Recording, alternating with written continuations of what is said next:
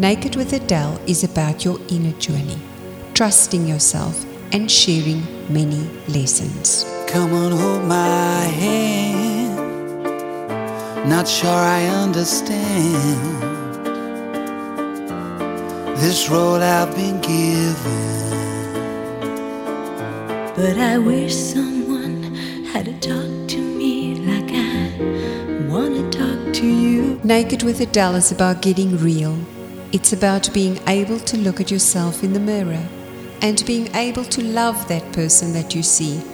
It's about having the courage to be vulnerable. Welcome to part two of this interview. When we transform, we often notice changes where we are the most vulnerable our relationships. To have genuine courage and take our partnerships to the next level, it helps to know how to let emotions guide us to feel seen and heard. To get your free download of Chapter 7 of Can You See Me Naked, go to adelegreen.com forward slash free chapter. That is www.adele-green.com forward slash free hyphen chapter. Now back to the interview. Once the conference has taken place, if hmm. people look for the website online, will you be putting in any transcripts or any discussions about what had taken place if people want to know more about social entrepreneurship? Yes, definitely. We're going to actually record all the speakers at the conference so people can still learn about what's been discussed at the conference after the fact. There'll be videos uh, uploaded onto the website and obviously our, our social media. But yeah, there will definitely be access to learn more about it. Who will benefit the most from attending the actual conference, Impact Iceland? Really, we're we're focusing on both locally in Iceland and international people for the fact that one of our key focuses of the conference is sharing of knowledge.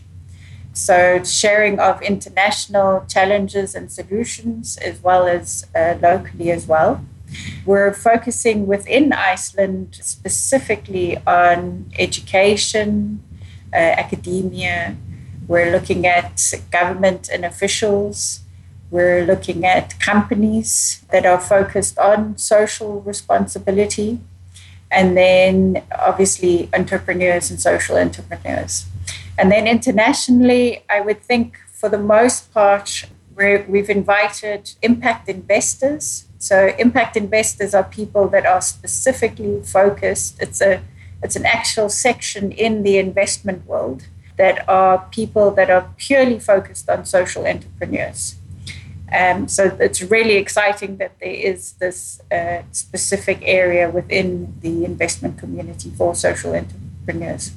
So we're looking for uh, impact investors, and then of course uh, we welcome all areas of entrepreneurs to come to the conference and share their experience and, and learn uh, together. So, when people go to the conference, will they just be listening to talks or will there also be opportunities created for them to network? Where uh, people who are actually driving these kind of projects can connect with uh, influential people uh, higher up in authority positions. Yeah. That's exactly what we're aiming for. So, it's not just going to be the setup will be round table formats because we want to encourage this discussion element rather than uh, just you know seats like a theater where you're just listening the whole time to a speaker so the format will be there will be speakers and then there will be after for each section i'll just take the time now to talk about the four sections so the first section is about what is social entrepreneurship and social innovation the second section of the conference is about what are the challenges and solutions we focus locally in Iceland, but also internationally. The third section is actually going to be uh, entrepreneurs pitching and innovators pitching their projects and, and sharing their, their journeys. And then the fourth section is how do we create the support structure? So we'll be hearing from impact investors and from people that have developed social entrepreneurship in their local communities.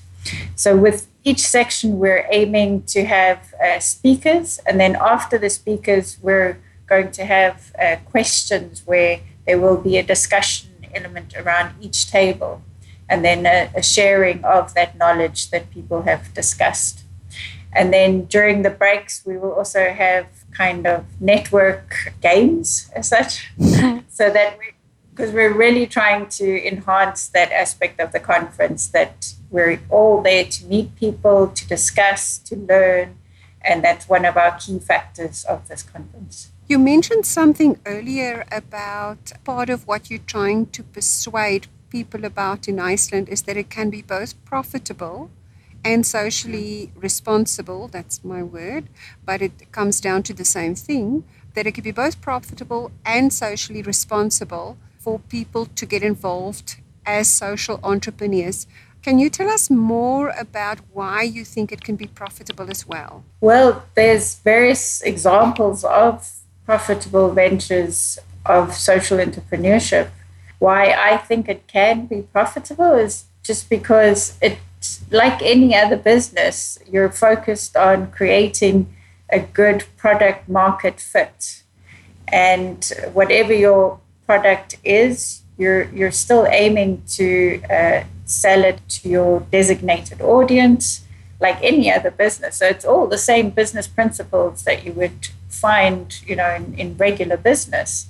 It's just that you're focused on then looking at uh, once you've generated profit, how are you going to distribute that profit? And that profit is then distributed usually 50% or more towards your social mission. Uh, and the rest goes either towards your founders or your investors or your business, for example. So it's just the way we are perceiving business. Just to give you an example, so a coffee shop, for example, a coffee shop could be a social enterprise uh, through the thing that it employs disabled people or minority people, disadvantaged people so you're you're assisting people in the community that wouldn't otherwise have the opportunity to have a job. You're opening up doors for them. And through that you could give them training, you could give them skills that they either stay in your coffee shop or they go and are able to get another job after that.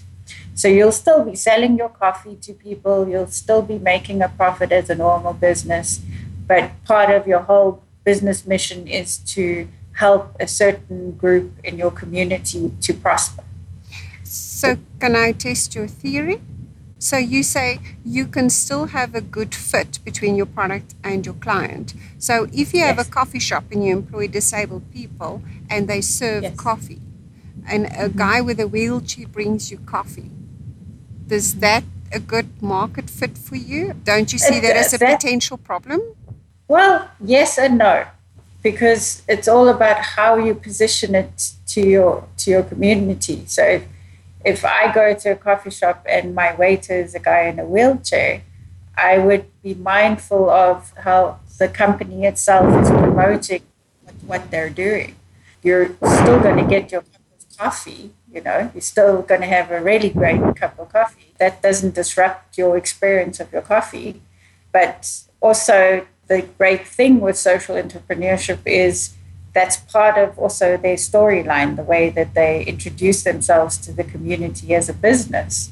That, yes, you might have a guy with a wheelchair. So, what's that doing? It's actually making me as a customer comfortable or aware of a person that's in a wheelchair that I would have usually never had that experience before. So it's really about the storyline as well that the company provides to the community to make it look interesting or uh, sexy that they want to come to that to their coffee shop and support its cause. So in my mind, I'm thinking, okay, if I'm going to be going to a coffee shop where I'm going to be served coffee by a guy in a wheelchair, I'm going to have to pull my toe out of the way so he doesn't ride sure. over it. And I'm going to have to go sure. there with an already open mind because I can't go there demanding where's my coffee if it takes a little bit longer. So I suppose sure. for when it comes to the awareness or linking it to the storyline, in that sense, it does its work. But you know, if I test the, the theory on the TOMS shoes, I mean, I'm going to have to be prepared to pay double the price for a pair of shoes because I want some of the money to go to a place in South America where another child who doesn't have shoes can get a pair of shoes. But now, from a product fit with a market point of view, he's pricing himself out the market. So you already, again, have to have a customer who's got an open mind and then creating awareness. I'm just struggling from a business point of view to really sure. understand this product fit concept. Not necessary. So what TOMS Shoes has really done great is they mobilized the student community throughout America and they really created a movement where it really became hip and trendy to support TOMS Shoes. So they did a great storyline kind of ah, marketing and, okay. and, a movement. They built a movement behind it. And your philosophy on the fact that it will cost double the price is, is not correct because you will still have the same process of you still want to have the same price uh, range that you want your customers to buy. You won't be charging double the cost just because it's got a, a, a mission or a social uh, aspect to it. Here's another, mm-hmm. I'll give you another example of, of a great, I, I personally endorse, uh, I love this company, and it's called Better World Books. And they started, it's a company that sells used books to worldwide audience. And again, the story was with these guys. They, they finished university and they were sitting in their apartment and they had all these used books from their university course just lying around in their apartment. And they thought, you know, what am I going to do with this book? And at that stage, they thought, well, let's just see if somebody would want to buy this book. So they went online, uh, sold the book, and it turned out there was quite a demand for this product that people actually wanted to buy secondhand university books. So this guy really went, wow, okay, and went to find all the secondhand books of his friends and also sold them online and discovered there was this huge demand for secondhand books. And this eventually ended up being a business, which became Better World Books. And now, what Better World Books does is they support various different aspects within the business structure. So, their, their core business is selling secondhand books. And they get the secondhand books from, for example, libraries, because libraries have to have a turnover of books. They throw out old books and they usually end up in the recycle bin or go to the dump. So, they rescue these books and resell them on the market. So, they pretty much get the books close to or very at a very low cost and they're able to sell it again to the market not at the same cost of a new book but uh, slightly reduced because it's secondhand but there's still very much a high demand of, of the, that physical book and then part of their mission is they support literacy throughout the whole world so money goes for each book sold there's a certain amount that goes into their literacy program. They ship all their books worldwide for free.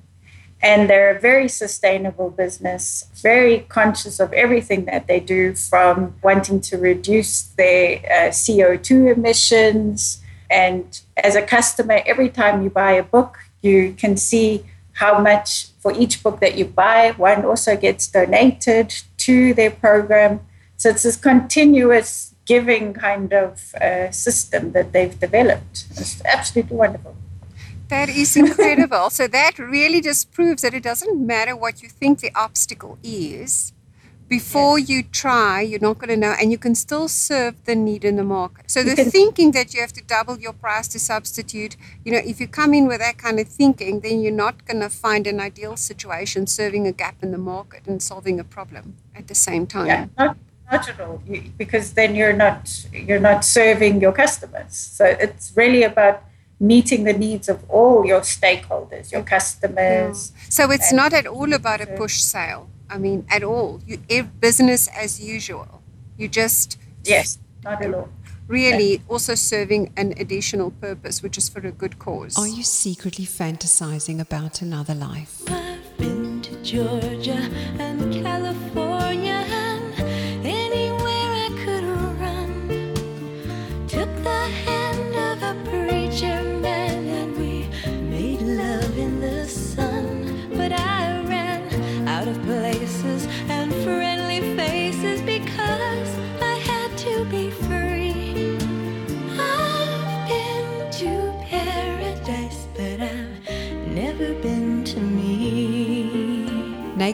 Naked Adele is about your inner journey, trusting yourself and sharing many lessons. Come on, hold my hand. Not sure I understand this road I've been given. But I wish someone had to talk to me like I wanna talk to you. It's choosing to remove the mask and reaching within to bare your soul. Now I see if I wear a mask, I can fool the world, but I cannot fool my heart. It's about women staying true to who they are.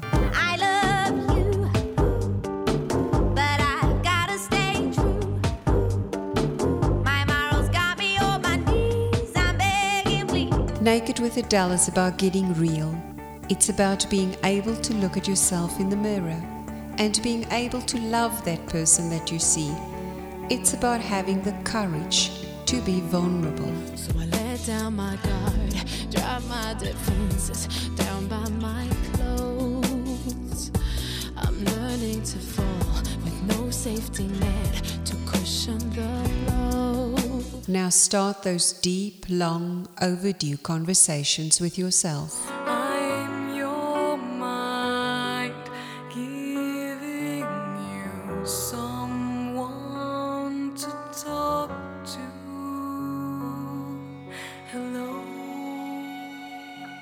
And once you make up your mind, the journey begins. I've made up my mind. Don't need to think it over. If I'm wrong, I am right.